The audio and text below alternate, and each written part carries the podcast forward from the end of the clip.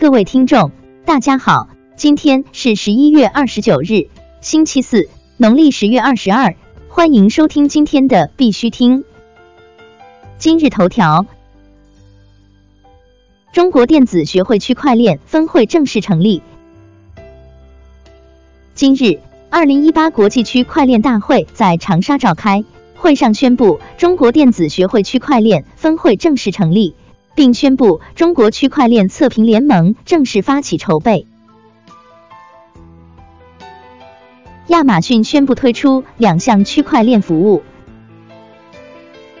据 TechCrunch 报道，亚马逊今日宣布推出两项新的区块链服务，分别为链子账本数据库以及亚马逊管理区块链。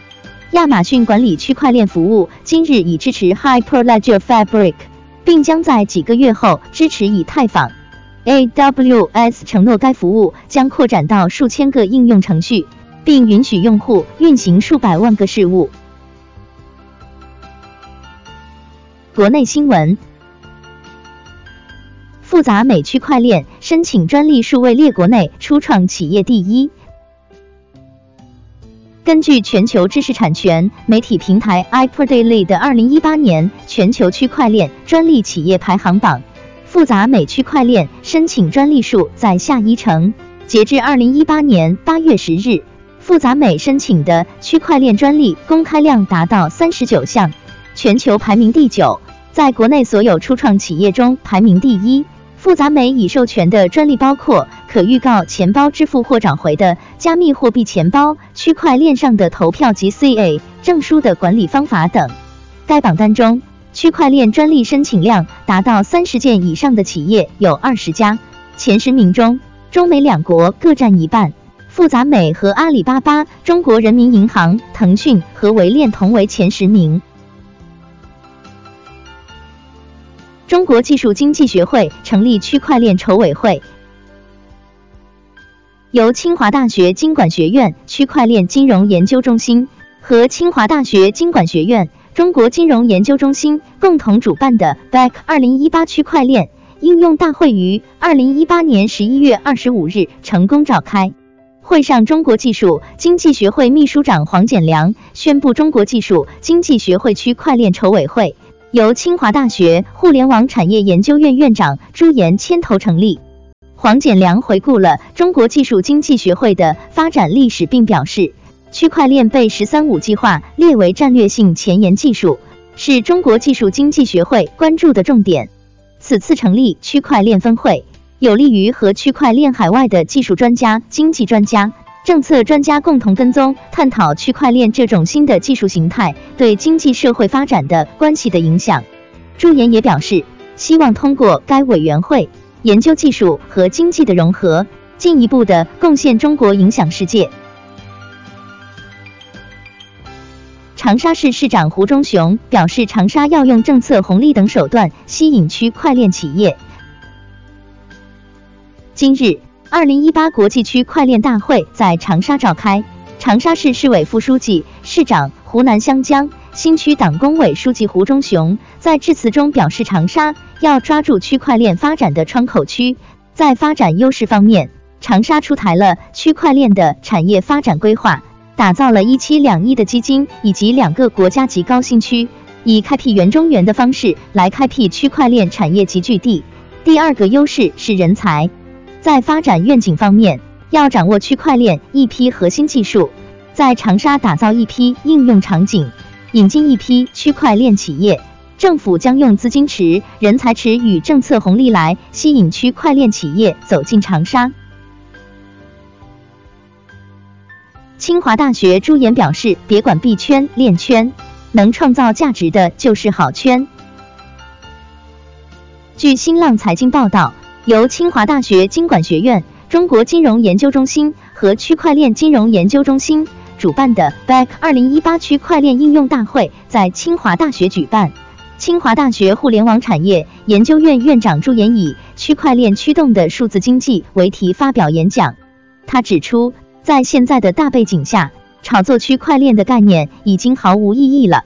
区块链从业者一定是要想办法为这个社会贡献价值，去创造财富，而不是蒸发财富。所以我们不区别币圈、链圈，能创造价值的就是好圈。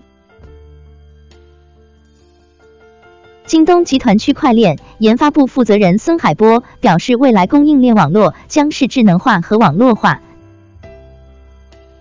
据星球日报消息，京东集团区块链研发部负责人孙海波在会上表示，用区块链技术可以优化物流体系、管理体系，加速资金周转率等。未来供应链网络将是智能化和网络化的。在落地方面，孙海波介绍了房委溯源在供应链领域的落地，提供产地到餐桌的溯源、电商精准扶贫、全流程追溯信息数据闭环，比如京东跑步机、区块链电子发票助力税源管理，企业证照上链助力政府加强监管。证券时报指出，数字货币会走向基本终结。财经评论员陈东海昨日在《证券日报》发表题为《比特币等数字货币还有未来吗》的文章，文中指出，比特币等数字加密货币是史上最大的财富泡沫，比特币此次暴跌后将可能不会再上涨，因为之前骇人的涨幅可以说是因为天时地利人和诸因素的支持，如今这些因素都不可更改地走向了反面，且其无法克服。目前这种体系下的数字货币可能会走向基本终结，不代表其没有某种继续存在的价值，也不代表能否定区块链等一些技术特征未来会有一定的应用。国际新闻，华人资本正式宣布投资菲律宾数字比索。据金色财经报道，华人资本在菲律宾马尼拉举办发布会。发布会上，华人资本 C E O Jeff Wan 与菲律宾数字比索发起人之一 Jaime Gonzalez 签订协议。华人资本正式宣布投资菲律宾数字比索。据了解，数字比索是菲律宾财政部联合几家银行共同推出的项目，主要用于全世界菲佣汇款，还有未来菲律宾电子支付。菲律宾数字比索属于稳定币，由指定的银行进行汇兑，可以降低菲佣汇款的手续费，包括未来菲佣的借贷等等金融服务。每年菲佣有四百亿美金的汇款，降低汇款手续费就解决很多事情。年底菲律宾要提升网速，直接迈入电商时代，数字比索支付也是很好的应用。菲律宾将把卡加延经济特区专门拿出来发放牌照和支持区块链发展。化妆品生产巨头欧莱雅开始应用区块链和人工智能技术。欧莱雅关键渠道经理 Victor Zouyev 表示， O S A 提供的图像识别、人工智能与大数据相结合的供应链数据系统服务非常符合我们改革供应链的需求，我们正在积极的实施落地。区块链技术正在革新各个零售领域，由于 O S A D C 的努力，美妆市场也开始应用最前沿的技术创新，这一利好也将进一步加强 O S A 代币的市场表现，吸引价值投资者的关注。阿联酋推出两项国家 A I 和区块链计划。据 W A M